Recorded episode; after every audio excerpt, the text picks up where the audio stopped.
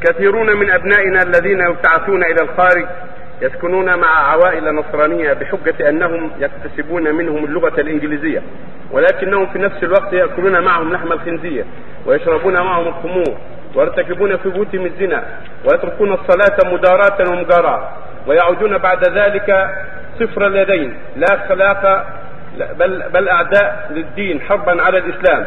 فما هو موقف الحكومة وعلمائها الأفاضل من هذا الخطر العظيم؟ هذا واقع من بعضهم لا شك هذا واقع من بعضهم.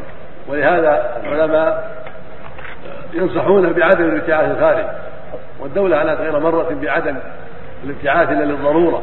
والواجب أن يطبق هذا الأمر وأن لا يبتعث إلا للضرورة في النوادر والأشياء القصوى التي لا يوجد من يعلمها. ولا يبتعث إلا من هو معروف بالاستقامة والدين والعلم والهدى والصلاح على طريقة خاصة. وهؤلاء الذين أشار إليهم السائل ينزلون عند كفرة ويشاركونهم في مآكلهم وشاربهم هؤلاء لا شك خطر على المسلمين وشرهم عظيم وإذا رجعوا وتولوا المناصب صار بهم شر عظيم. لا شك. فالواجب أن يمنع هؤلاء وأن لا يختلطوا مع الكفرة. بل إذا سافروا إلى التعلم يكونوا وحدهم ويكونوا مراقبين ويكون على حدة بعيدين عن مخالطة الكفرة. فيعلمون اللغة التي يريدونها بواسطة المعلمين ويختلط المعلمين لا بالنساء والفتيات والمفسدين في الأرض لا. الذي يذهب يتعلم يختلط بالمدرسين بالمعلمين ويأخذ عنهم العلم وبزملائه يستفيد منهم ويستفيد منه لا بالنساء في البيوت تأتيه المرأة بزينتها وخلاعتها يفعل بها الفاحشة. هذه من الملاءة العظيم المقصود أن كثيرا من هؤلاء الطلبة أو أكثرهم الغالب عليهم الشر والفساد إذا ذهبوا إلى هناك. والقليل منهم الناجي السليم.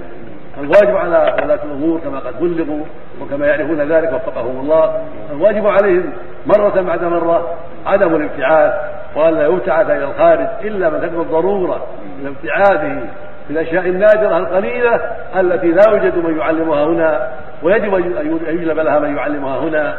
لكن إذا دعت الضرورة فليكن في النزل القليل وليكن ذلك في أناس معروفين بالصلاح والاستقامة والخير والعقل الراجح وأن يكون عليهم مع هذا أيضا مراقبون من جنسهم بالصلاح والخير والاستقامة.